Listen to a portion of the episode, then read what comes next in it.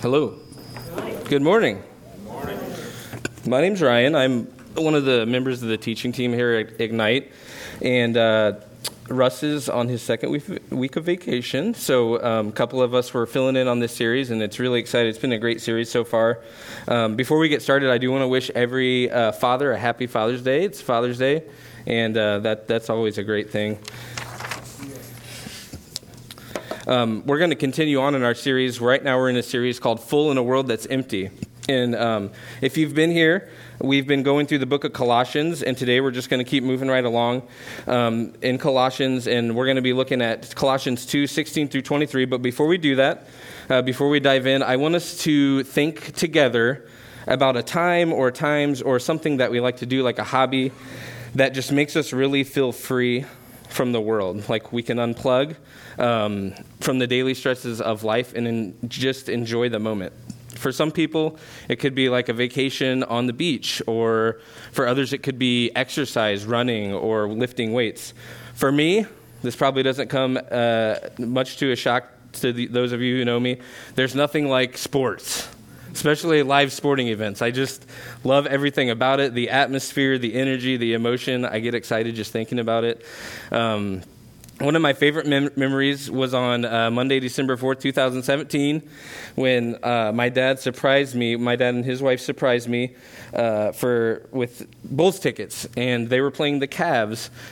So th- this was 2017. The Bulls have been pretty bad for a while now. so I was like, this this is going to be really bad, a, a bad beating. But I'm just I'm excited because I'm getting to see some of the best players in in the world. Um, and these tickets weren't just any tickets, they were seven rows up. So I was, I've never been that close. I'd only been to a couple live games before, and we were way up in the nosebleed. So I was pretty pumped about this. you could basically like smell the players. That's how close you were. You know, some of them get that BO going in warm up. So it was amazing. So this was back when the Cavs had LeBron, Dwyane Wade, and Kevin Love. So you know, like I said, it, it was a pretty much a given that the Bulls were going to get destroyed. Um, but when we got there, it was amazing. do you guys like getting free stuff? I love free stuff. Like if it's free, it's for me, is what I say. Um, the first thing that happens when we walk through the door is they give us this awesome Bulls hat, and I'm like, "Are you kidding me?" Like I was just excited to see the game, but I get this really nice Bulls hat for free, so I'm pumped already. And uh, we get to our seats, seventh row. And not long after we sit down, a guy named Matthew DeLeon shows up. And he's got some really nice photography equipment. So my dad strikes a conversation up with him. And if you know my dad, he will strike a conversation up with anyone without uh, knowing them for half a second, which is awesome. and so he gets to talking to, to Matthew.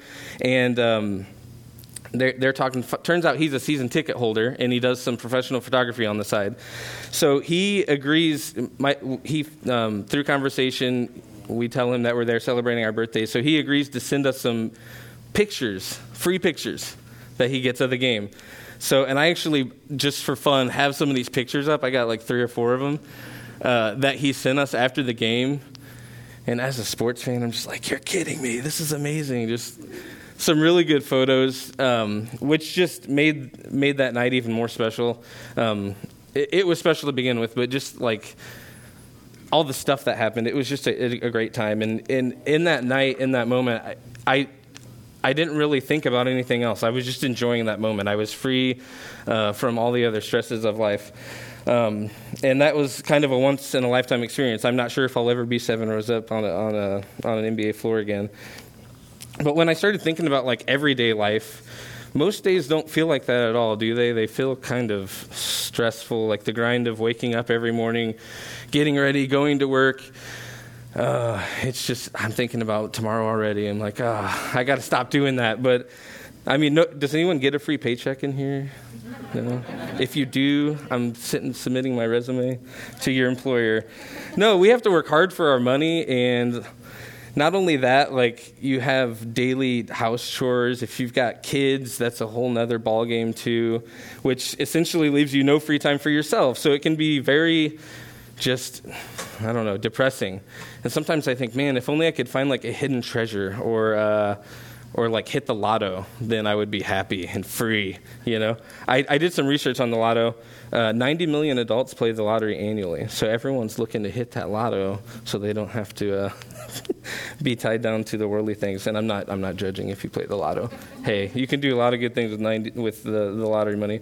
But does anyone else feel like that? You know, like the the daily grind is is tough if you do, it's okay. I think all of us do, are uh, go through that, and today we're going to be talking about a new way to be free. So I'm really excited. Um, uh, again, we're going to be looking at Colossians 2 16 through 23 together. Uh, you can follow along in your Bibles, the Ignite app, or on the slides. And we're going to start just by reading through the entire passage, and then I'm going to break it up into three sections, and we're going to talk about some points, get to some points. Um, so we'll go ahead and start. Uh, Therefore, do not let anyone judge you by what you eat or drink, or with regard to a religious festival, a new moon celebration, or a Sabbath day. These are a shadow of things to come. The reality, however, is found in Christ. Do not let anyone who delights in false humility and the worship of angels disqualify you. Such a person goes on into great detail about what they have seen. They are puffed up with the idle notions by their unspiritual mind. They have lost connection with the head, from whom the whole body, supported and held together by its ligaments and sinews, grows as God causes it to grow. Since you died with Christ to the elemental spiritual forces of this world, why, as though you still belong to the world, do you submit to its rules? Do not handle, do not taste, do not touch. These rules, which have to do with things that are all destined to perish with use, are based on merely human commands and teachings. Such regulations indeed have an appearance of wisdom with their self impaired worship, their false humility, and their harsh treatment of the body, but they lack any value in restraining, in restraining sensual indulgence. So, this text is, is the centerpiece of Paul's letter to the Colossian church, and it's pretty deep. So, he starts it by saying, therefore. So, when you look back at the prior passage, he's been talking about how Christ has canceled our sins, nailing them to the cross. But there, there's another problem going on in, in this area. Um, there were some false teachers that had infiltrated the Colossian church, and they were basically they were trying to force Christians and judging Christians to do certain things.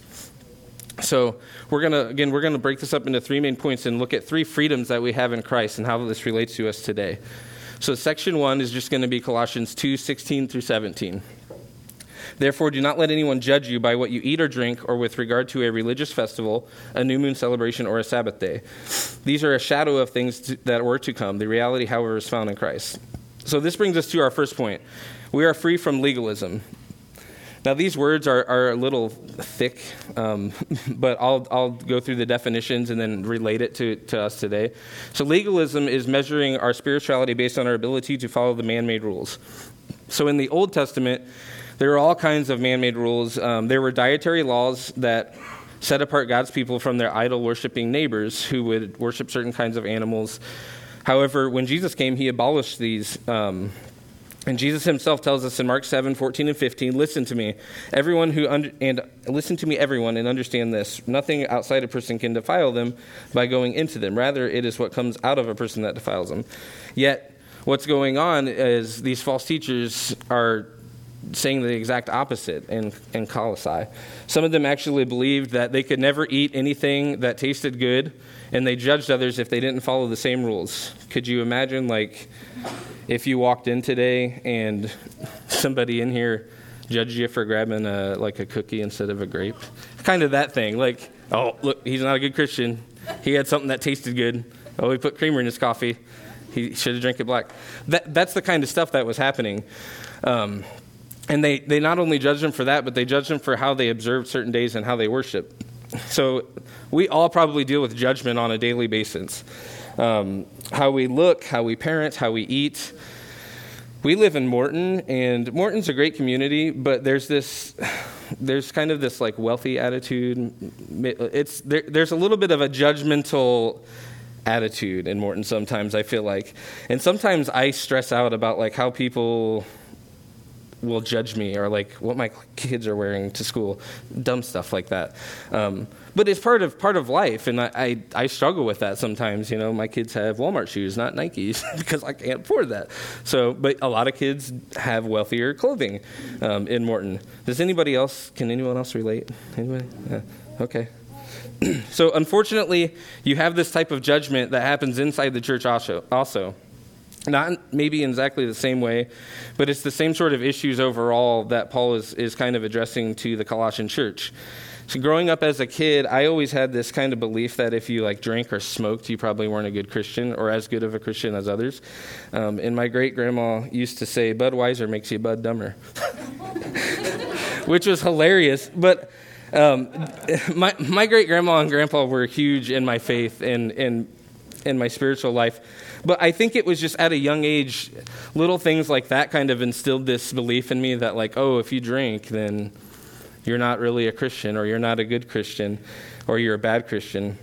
And as I got older, I realized that's not necessarily true, um, and it's not biblical. In fact, the first public mi- miracle that Jesus performed was turning 120 gallons of water into wine. So Jesus knew how to party. Um, I mean, we know from Scripture, obviously, alcohol can be damaging. So we do have to to keep in mind like drunkenness is a sin. We should we should abstain from that. We should also be careful who we're drinking around. If it's going to be a stumbling block to somebody, then we should absolutely be aware of that and we should be aware of our own habits so that we're not falling into a sinful lifestyle. That being said, if someone has a personal conviction about abstaining from alcohol, then praise God for that that's God speaking to them. But that does not give them permission to judge others who might not have a personal conviction, and vice versa. A Christian who drinks should not judge a Christian who doesn't drink. So, as I was preparing for this message, I, I like Francis Chan a lot. And he was preaching on a similar topic. And he was like, You know, before I came in today, I honestly thought about stopping by the liquor station and just coming in and, and drinking a beer while I preach. but he's like, but I chickened out, so. but it's kind of a hot topic. Alcohol really is. Um, but it, it's not just that, it's how we dress at church. Have you ever been to a church? Like, I, I remember as a kid, there was a church, like, if you weren't dressed in, like, super nice clothes, you kind of got the stink eye. It's like, he doesn't have a tie on. What's this guy doing? or, like, how you worship, too. I say if you dress up, praise God. If you had a rough week and you stroll in in your pajamas, praise God even more. Like that's that's what there's no dress code for church. Like God wants you here in His house. Um, there's no dress code to worship God. If you want to worship and stand silent, praise God. If you feel moved to run and dance around here, you should feel free to do that. There's no there's no judgment here. Um, please do. I, I would love to see that. Uh, in, in Psalms, David even says, Let us praise our Lord with dancing. So don't let anyone make you feel like you'd be judged for that. Um, Christ set us free from legalism, which is judgment. Right? So that's the first part. so let's move on to the second part of this passage. Section 2, Colossians 2 18 and 19. Do not let anyone who delights in false humility and the worship of angels disqualify you. Such a person goes into great detail about what they have seen. They are puffed up with idle notions by their unspiritual mind. They have lost connection with the head, from whom the whole body, supported and held together by its ligaments and sinews, grows as God causes it to grow. So, our second point today is that we are free from mysticism. I know it's a weird word. Mysticism is, is when you are seeking spiritual experiences apart from the truth based on feelings or sensations. So, in addition to legalism, there was this mysticism that was happening in Colossae. And these false teachers were pushing Christians to like worship angels and to put their faith, eh, faith in like man made visions that they were creating. Um, they would actually deprive themselves of like sleep and nourishment to the point of hallucinations and then try to pretend like that was God, like they were, they were experiencing a, a spiritual thing through God. Um, because they, they believed that you could not approach God directly. So that's why they were practicing these things. And then they were judging other Christians who weren't doing that. And Paul says that acting like that, we aren't good enough to approach God, is actually false humility. And um, if anyone is is doing something like that, don't let them disqualify you. They walk around boasting about their experiences, but they are the flesh and puffed up by their unspiritual mind. If someone is walking around boasting about their humility, it's not humility, it's pride, which is not from the Lord. So, Paul, he actually had probably one of the most extraordinary supernatural experiences recorded in Scripture during his conversion in Acts. Um, when he was traveling to Damascus, and this was when he was still Saul, and he was persecuting Christians, throwing Christians in jail. And as he was traveling, Jesus shows up and blinds him. and gives him a vision that a, man named Ananias would heal him in three days. And, and sure enough, Jesus sends Ananias to him. Three days later, he lays hands on Paul and heals him. Excuse me, I gotta get a drink. So Paul could have easily gone around boasting about this experience. Because if you think about it, like, Paul, a lot of Christians probably didn't experience anything that amazing, like that supernatural. And here Paul is like killing Christians, having them thrown in jail, and he has this amazing experience. Um, he could have easily gone around boasting uh, and being prideful about that, but instead it says he immediately goes out and begins preaching and proclaiming Christ. And he actually uh, also writes, Paul writes in 1 Timothy 2 5, there is, for there is one God and one mediator between God and mankind, the man Jesus Christ. He says if, uh, if um, others are practicing mysticism, they've lost connection with the head, from whom the whole body, supported and held together by its ligaments and sinews, grows as God causes it to grow. So if somebody's not staying connected to Christ and they're practicing trying to create these other supernatural experiences or something, they're basically they're they're harming themselves. Um, they're not able to grow in, in Christ at that point. Uh, I actually, this is kind of a weird story, but it, it does relate. Um, it, when I was uh, in college, I was playing basketball, and I went up for a rebound. And when I came down, I came on a guy's foot, and my foot, that, this foot, my left foot, came all, completely off my leg, 100% dislocation, and it was swinging under my leg when my dad picked my leg up. Sorry if you had a lot to, to eat this morning. I apologize. Um, and the reason I share this is because I, I, get the same picture, like from, from mysticism, kind of. And what Paul's saying to the Colossians is anytime we disconnect ourselves from Christ, we are stunning our growth. We start dying. No matter how hard we try to, to be connected to Him, we can't. Um, much like my foot, like I could have stared at my foot and been like, "Please get back on my leg," but that's not going to happen. Like, the only way, the only way for my foot not to die is to get it connected back onto my body. Um, I can't try to create that; it has to physically happen. I have to be connected. It has to be connected to my body. Um, and that's just the imagery God gave me for that. And um, it's, it's crazy because if you think about it, we really can't. We can't make ourselves grow closer to God by trying to create any, any sort of thing. It's only through Jesus Christ. That's why Jesus came, um, is to bridge that gap so that we could be connected to God. Um, we can approach God.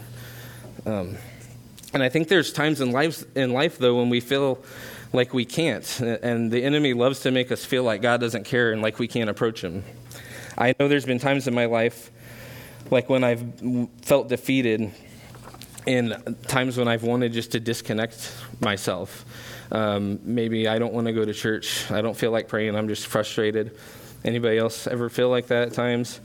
Um, you don't want to be around anyone, especially if you've been hurt by the church or judged by someone in the church. That makes it even harder. And that's right where the enemy wants us because if he can get us to disconnect from the body and from Christ, the head, that's when he can get in and our spirit can start to die. Um, but it's in those times when we need to stay connected to Christ the most and, um, and to each other too. It says that we grow together, jo- join together um, in that passage. I'm going to go back because I love it so much. Um, just read it one more time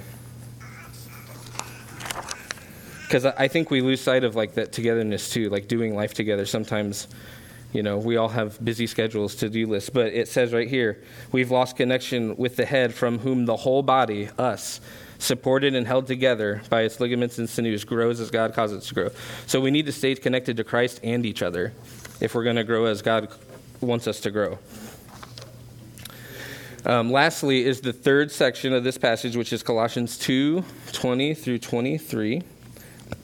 And this says, Since you died with Christ to the elemental spiritual forces of this world, why, as though you still belong to the world, do you submit to its rules? Do not handle, do not taste, do not touch. These rules, which have to do with things that are all destined to perish with use, are based on merely human commands and teachings. Such regulations indeed have an appearance of wisdom with their self imposed worship, their false humility, and their harsh treatments of the body, but they lack any value in restraining sensual indulgence. So, our third point is that we're free from asceticism. Now, I know it's these words, I question using these words, but hopefully you're, you're hanging in there. Um, asceticism is basically severe discipline and avoidance of all forms of indulgent by completely separating yourself from the world to become more acceptable to God. So basically, you don't feel like Christ was enough. You have to do things to make yourself feel more accepted by God. The most extreme example of this was a man named Simeon Stylites. Um, he decided that in order to make himself more acceptable to God, that he was going to live the last 36 years of his life on top of a pillar. Um, and for food, he would have some boys from like a nearby village use a pulley system to give him the minimum that he needed of goat's milk and stuff like that just to survive. He was completely exposed to the elements and never came down. And it actually says that like he tied himself up there, so he had rotting flesh and it, it, it just crazy stuff like maggots and all kinds of crazy stuff. But he actually believed that he had to do this to honor God. I mean, it's really sad to think about because um, Paul tells us that this kind of behavior has the appearance of wisdom, but in reality, it's just another form of false humility. It accomplishes nothing in terms of making us more acceptable to God. This sort of self denial focuses on the basic principles of the world, but these material things on earth that can be touched, smelled, or tasted perish as we use them. Um, I was thinking about one of my good friends actually, and he reminds me of Simon in a way. Obviously, not in an extreme way, but in a way that I, I can relate with today. And me and my friend, his name's Mike, uh, we played basketball from kindergarten all the way through high school. And um, I noticed something about my friend. He was, he was an amazing basketball player, but he never really seemed to enjoy himself fully. Um, he loved the game, like there's no denying that, but he, there was something else, like inside, that you could tell he, he couldn't really like just live in it, live in it, and enjoy it fully. Um, and I realized I, I would watch. I've always been one to like like really just like study. I don't know, but I was trying to figure out like what what's what is it about Mike that he seems like he can't fully enjoy this. And he actually, I noticed um, one time as I got older, he wore these rubber bands on his wrist, and anytime he did something bad, like turn the ball over or or missed a big shot, he would pull that thing back as hard as he could and let it smack him. And as I got older and I encountered certain situations, I realized that he was so worried about making his dad proud that he would essentially punish himself anytime he, he did something wrong. Um, and I think he just got consumed by fear that he wouldn't be accepted if he didn't play his best game every time he stepped on the court. And there was times we lost big games he would completely isolate himself no matter how much you tried to um, be around him and encourage him. He, he didn't want to be around you, um, he didn't want to talk to anyone. And I, I really feel like it's, it's kind of like Simon, because he felt like he didn't honor his dad. Like he didn't make his dad proud. He felt like he deserved to be punished if he had a bad game. Um, and that kills me because that's not the heart of God at all. Um, and Mike and his dad have a great relationship now today, but it's just I know I know that's why he struggled like enjoying the game fully is because he worried about that so much. Um, but we can we can have peace and we can have freedom knowing that God loves you just the way you are. He's proud of you. He wants a relationship with you, and He wants you to live in freedom that we have in Christ. If we walk around like we aren't good enough, uh, that's essentially slapping Jesus in the face. Christ is enough. Amen. Uh, he paid it all so that we could be free from the guilt of sin and share this hope with others. So we, we don't have to we don't have to worry about um, trying to, to make ourselves acceptable to God. If you accept Christ as your Savior, God loves you. You're going to mess up sometimes. God loves you. You don't have to smack yourself with rubber band. You know what I mean? You don't have to beat yourself up over that. Um, it, that's, that's not what God wants, and that's not why Jesus died for us. Jesus actually commands his disciples in Mark 16 15 go into all the world and preach the gospel to all creation.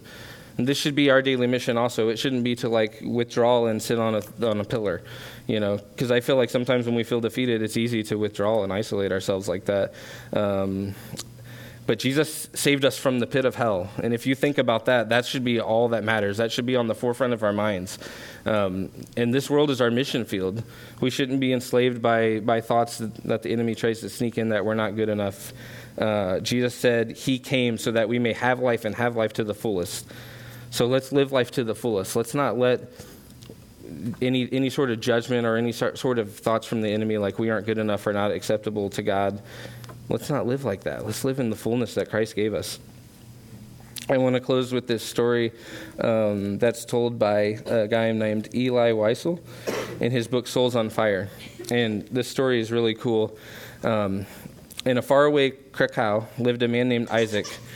Isaac was a poor man who struggled to provide for his family. But one night he had a vivid dream. And in his dream, he saw a distant city of Prague. There was a river flowing through the city, and under a particular bridge, he saw a buried treasure. And when he woke up the next morning, he could not stop thinking about this dream.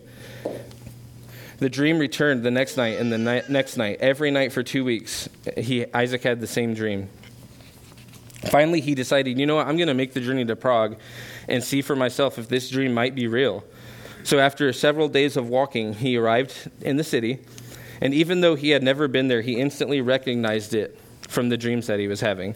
He found the bridge where he had seen the treasure, he went under the bridge to search, and suddenly he was snatched up by a soldier and dragged away to prison for interrogation. The soldier sat him down in a chair and asked, What are you doing here, prowling around under the bridge? Isaac answers him with the truth. Well, I've been having dreams that there's buried treasure under that bridge, and I was looking for it. Immediately, the soldier burst into a mocking laughter. Don't you know that you can't believe in your dreams? Why, for the last two weeks, I myself have had that I myself have had a dream every night in that faraway city of Krakow, in the house of a man named Isaac, there is a treasure buried beneath the sink. Wouldn't it be most idiotic if I traveled all the way to Krakow to look for something that doesn't exist? I could waste a lifetime looking for treasure that doesn't exist. With uproarious laughter, the soldier stood him up and kicked him out the door. Isaac hurried back to his house in Krakow, and when he finally arrived, he went straight to the sink and beneath the sink in his own kitchen was the treasure that the soldier had dreamed about. And Isaac and his family lived wealthy until they passed on. The reason I love this story is because I think as Christians, it's the same thing. Um, uh, sometimes it's easy to like dream of worldly things, like um, like I said earlier, like hitting the lotto, or or how, how, like trying to find out how can I be free from like my job. Like I just want to feel free. I don't want to feel like I have to do all these things every day. Um, but the truth is, we forget that we are free. Jesus Christ, who resides in us, is our treasure. That's amazing to think about. Um, I think it's so easy to lose sight of that, but we, we have complete, full freedom inside through Jesus, through the Holy Spirit. So I just want to challenge us not to let the, the world weigh us down. And I know it, I'm preaching to myself, I struggle daily. Um, but through these points, I hope you see like you're free from judgment. Um, you're free to approach God, and you're, you don't have to earn God's acceptance. We do qualify for the prize. That's amazing news. Um, we don't have to fight for the victory, we get to fight from the victory. So today, I want to challenge us to start living in that freedom and just remind us that we have full freedom to live our lives in Jesus Christ. And let's pray. Father God, I just thank you so much for today and um, just for this this church for Ignite. And I really just ask that um, going forward from today, you would you would remind us of our freedom. That every morning we wake up, we have you. You're our treasure. We don't have to we don't have to fight for freedom. We have freedom. Um, and I just ask that we would just cling to that and that knowing that we would just shine your light in the world each and every day, wherever we are at our jobs, that we'd actually look forward to going into our workplaces, out into the world, um, being around the lost, being around the broken, the hurting, and just loving on them and just bringing your hope. And um, I just lift up everyone to you today and just praise you for for everything, Jesus. And we pray this all in your name. Amen.